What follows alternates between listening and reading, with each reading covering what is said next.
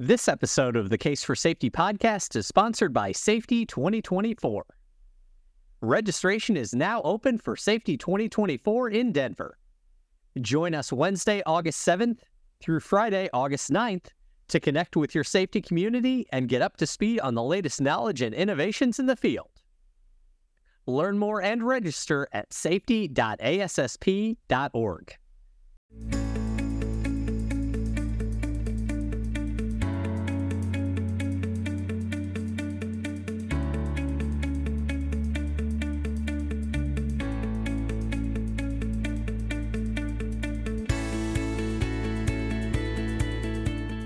Hello, everyone, and welcome to the Case for Safety podcast. I'm your host, Scott Fowler. Thanks, everyone, for joining us. Very excited for today's show, where we're going to be talking about communication structures. These, of course, play a critical role in the infrastructure of communities across the country and around the world. But in order to fulfill that role, the construction, modification, maintenance, and demolition of those structures has to be done safely. The recently updated ANSI ASSP A1048 standard offers guidance on how to do just that. And I'm very happy to welcome the two gentlemen who oversee that standard as the chair and vice chair of the A1048 subcommittee, Gordon Lyman and Don Doty. Gordon, Don, thank you so much for being here. You're welcome. Thank you, Scott. We appreciate the opportunity. Excited for the conversation. Now, before we get into uh, the details of the standard itself, I want to talk a little bit about the history. So, Don, I thought maybe you could uh, start us off and kind of give us the origins of A1048. I'd be glad to, Scott. The outline for A10.48 was started many years ago at the ACOSH, which is the Advisory Committee on Construction Safety and Health. Chairman Kevin Beauregard, then the area director for North Carolina OSHA, asked NATE to bring back to ACOSH the industry best practices. Well, NATE's OSHA Relations Committee gathered all the available best practices, and those 15 chapters became the foundation for several source documents. First was the OSHA Strategic Partnership, a checklist for NATE members, and the foundation for the first ANSI ASSE at the time, A10.48. An agreement between NATE and OSHA, and OSHA created regulations for riding the line, and NATE to write standards for the design of base mounted hoists and gin poles. Then the A10.48 and TIA 322 standards evolved into these two standards. It was, however, the Assistant Secretary of Labor, David Michaels, in 2009, who told NATE to develop industry standards for OSHA wood. The threat of a proposed rulemaking about the tower industry set the wheels in motion. Gordon reached out to a member of the A10 committee and asked if the dormant A10.48 could be used. The committee was formed, and five years later, ANSI ASSE, now known as ASSP, was published in 2016. Okay, great. Uh, thank you for that that background. Now, Gordon, I know as with any standards, you know, things evolve as you know time goes on and things change in the industry, things like that. So, I wonder if you could talk a little bit about you know how A1048 has evolved to the point where it is today. Absolutely.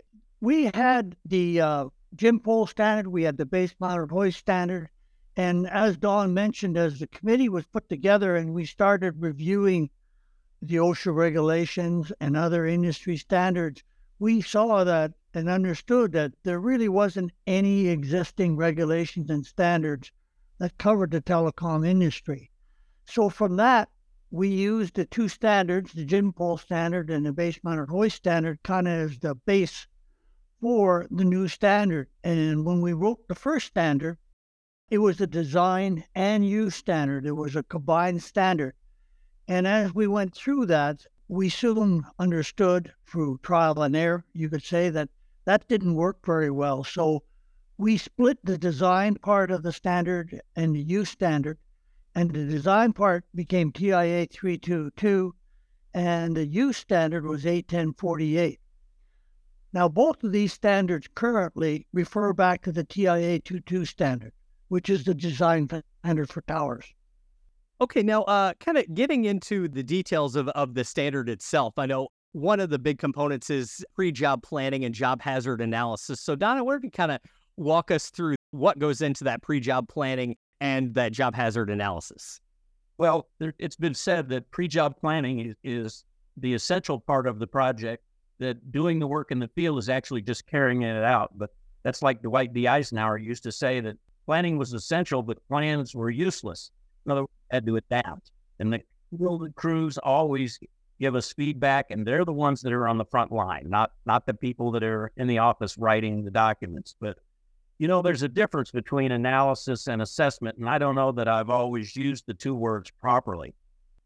When we look at Merriam-Webster, the and to analyze something is to separate a whole into its components, which allows a person to break something complex down into simpler and more basic elements. On the other hand, an assessment is defined as the act of making a judgment about something.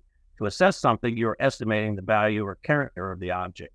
And I think that's an important distinction that we worked on the one that just went into effect in 2024, was to make sure that the uh, hazard analysis is done and not just an assessment.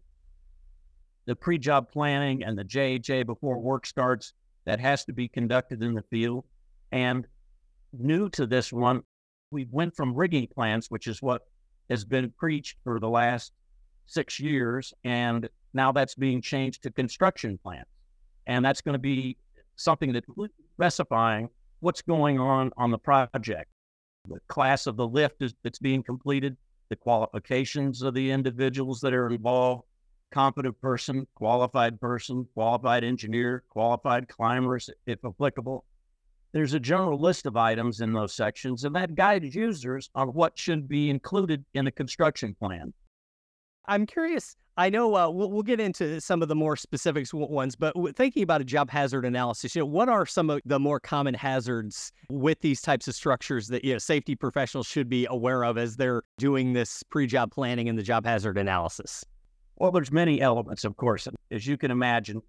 Climbing, getting off the ground. In other words, once you're six feet off the ground, you have to be using continuous fall protection, and that includes how you climb the ladder. In other words, we always use three points of contact two hands and one foot, or two feet and one hand. That's the act of climbing. And to maintain continuous fall protection, you either have to double hook with the back lanyards or you've got to use a, a tower mounted safety system of some sort. And uh, like a ladder safety cable on a tower is an appurtenance until you start using it, and then it's part of the PPE. So it changes its nature when you go to use it. Power lines on a tower site, if you're having to rig the tower or you're having to bring uh, hoist equipment on the tower. Water on the site. Raptors that are building nests on some of these towers. So it can be any number of things. Uh, weather, it can be cold or it can be extremely hot or high winds or storms. So JHAs are very important in that they cover each company has their own kind of specialized paperwork that they use that the crew needs to document at the beginning of the job and sometimes daily. Right, because yeah, the conditions are changing on a daily basis, so you you definitely want to stay on top of that. Now, Don, you touched on the the fall protection there, but Gordon, I wonder if we could talk a little bit more about the fall protection aspect of this kind of work. As Don noted, you know, you have a lot of people working at height and everything that goes along with that. So, uh, when we're thinking about fall protection related to communication structures, you know, what does A1048 have to say about that, and what should safety professionals remember? Scott, first of all, I'd like to go back to Don's topic. In the standard, there there is an extensive list of things that or a guide that people can use that should be in a construction plan, a job hazard analysis, whatever it may be. Very extensive list in there.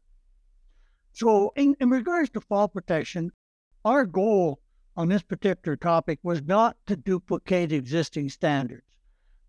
The ANSI Z359 and the A1032 standard dedicate themselves to fall protection, and so there's no there was no need to duplicate those standards. So what we did is we picked out items that were specific to the telecom structures, and so in this standard there's only a, a few items and the specific language for site working training is a little different than the A1032 and the Z359, in that if you have a two person crew, shall have a minimum of one competent climber rescuer and one authorized climber rescuer.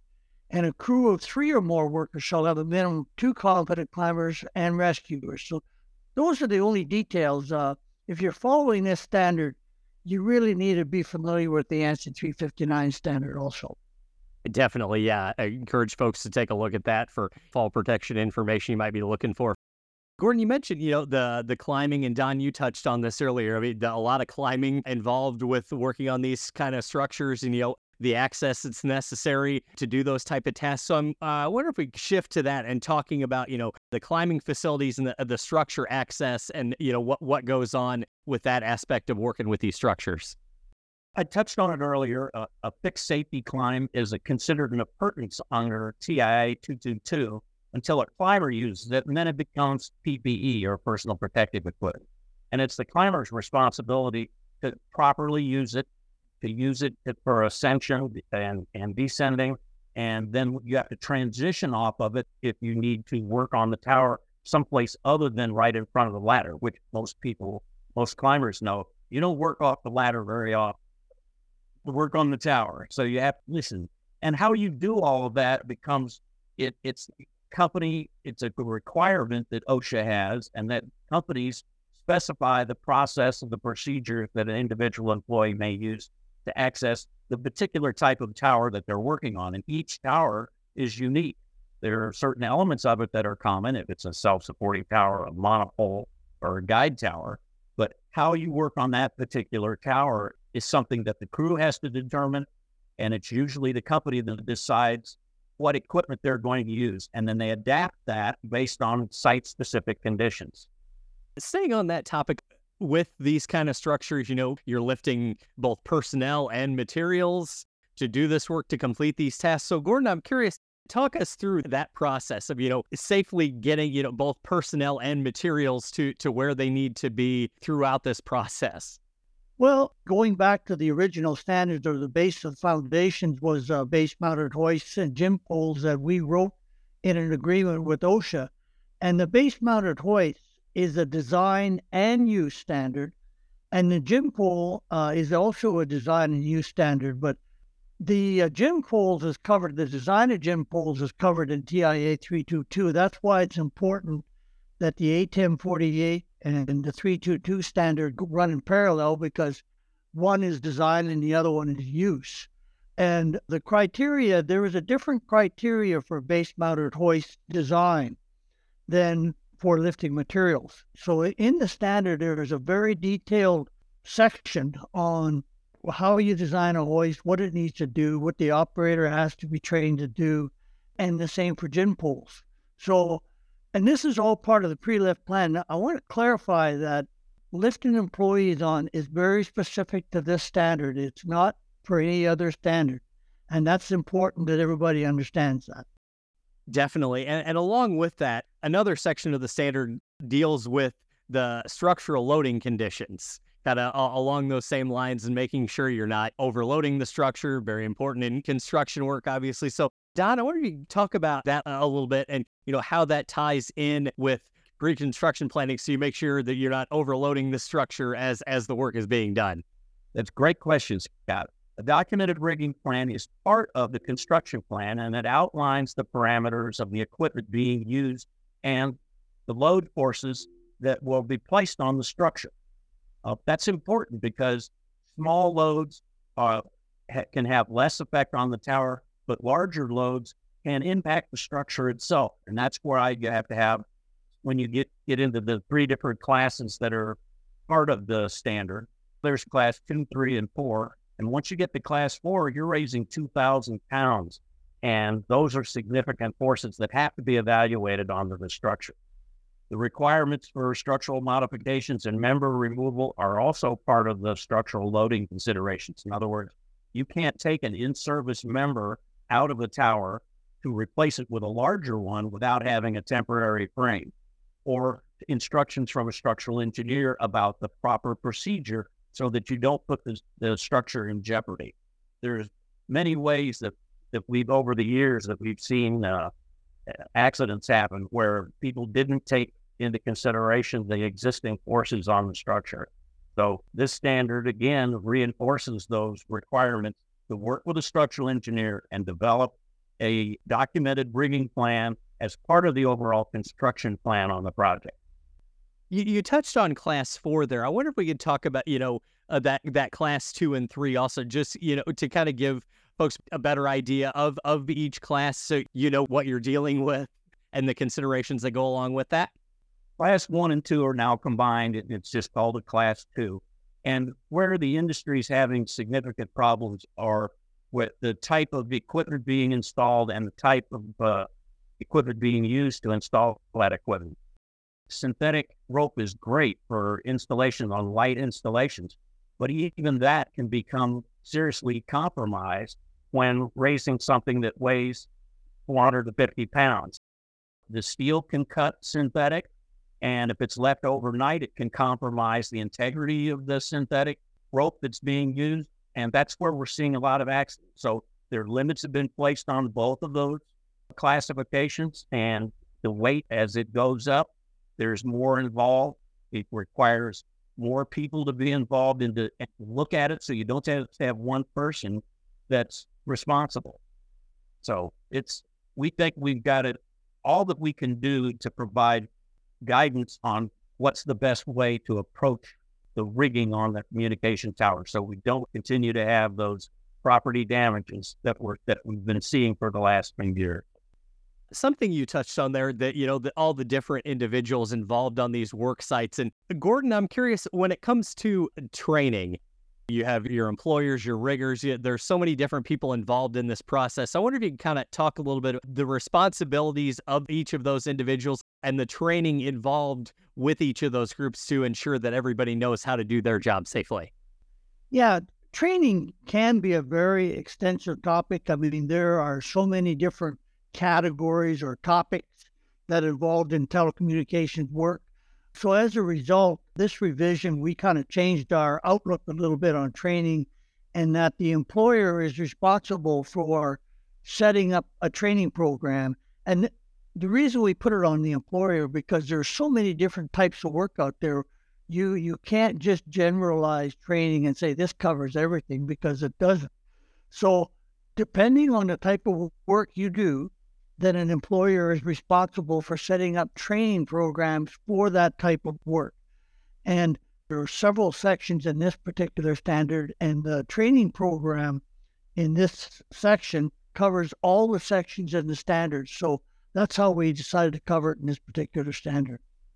Gordon brings up an excellent point that if a company only works on rooftops, then they specialize their training based on rooftop if you work on water towers, then they specify their training based on those protocols. The same with monopoles, self-supporting towers, guyed towers, all of them are unique. They're all above the ground, but they also have unique elements that they don't need to be trained to work on water towers if you never work on a water tower. Training has to be unique to the to the employer. I wonder if we could talk a little bit more about some of those unique challenges to this type of work and the training that needs to go along with that. I think as far as trainings, I mean, if you get a specific, like a base mounted hoist, for example, how do you operate a base mounted hoist? What qualifications do you need for a base mounted hoist? So those things are all outlined in the standard. In general, again, not specific because it'll be the specifics maybe a little bit different for every employer. I mean, you have gin poles. You got a specific to gin poles. You got RF. You got fall protection. I mean, there's so many different topics within the standard that cover different training. And to your point, Gordon, it is really contingent on the employer to know the specifics of the site they're working on and kind of tailor their training to that specific project each time. Yeah, in general, I mean, if you were to call training, I mean, you got to be trained on the hazards that are exposed on a specific site or any site that you're working on. I mean, that's really the basis of, of training is to understand and recognize hazards and how do you control those hazards. That's at the end of the day, that's it. Exactly. Anything else uh, either of you would like to add about uh, A1048 or communication structure safety as, as we wrap up? There's one thing I think that maybe we, we glossed over a little bit. In NATE's conversations uh, with OSHA, Don mentioned that if we didn't write a standard, OSHA was going to write regulations. And so one of the big revisions in this particular standard is that OSHA and again, agreement between OSHA and NATE is that they wanted this standard to change the grammar from should to shall so that OSHA could reference this particular standard, and which is important, I think, because overall, this standard is the standard for telecommunications, and it's really important that anyone working in telecommunications understands the standards and follows it. Gordon read my mind.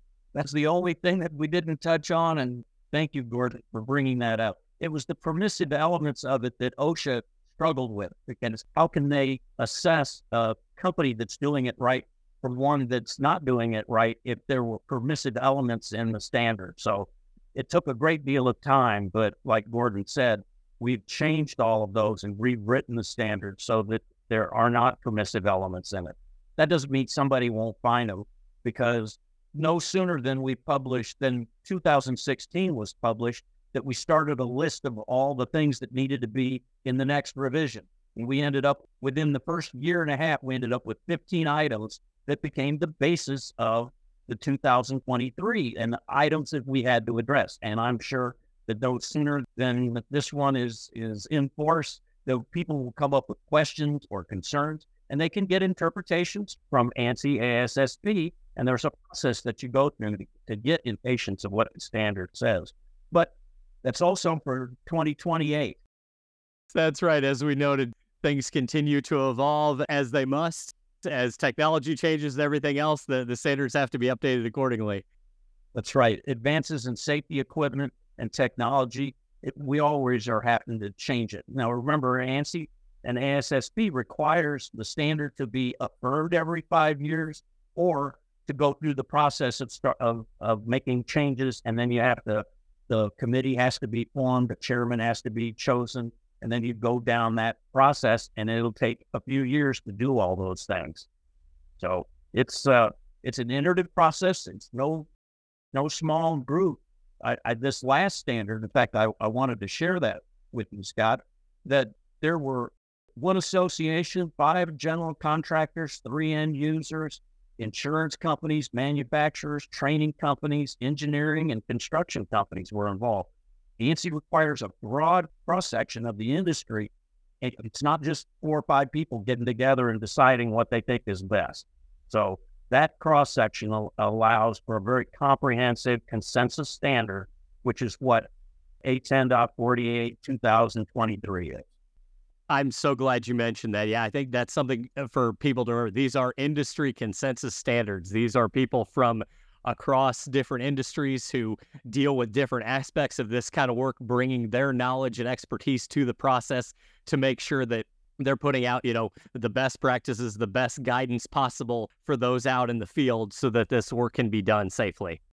I want to thank you you both again for for coming on it and for your work on this standard. As we've talked about, these are unique work sites with unique hazards that safety professionals and others need to address to make sure that you know whether it's construction, modification, maintenance, or demolition, that all this work is done safely. So uh, I want to thank you both again for all your work on uh, getting uh, the A1048 standard uh, out to the safety community. So thank you again. Thank you, Scott. You're welcome. Thank you. We hope you've enjoyed this episode of the Case for Safety podcast. Be sure to subscribe on Spotify or Apple Podcasts, and be sure to leave a review to help others find the show. You can also connect with us at ASSP.org. We'll see you next time.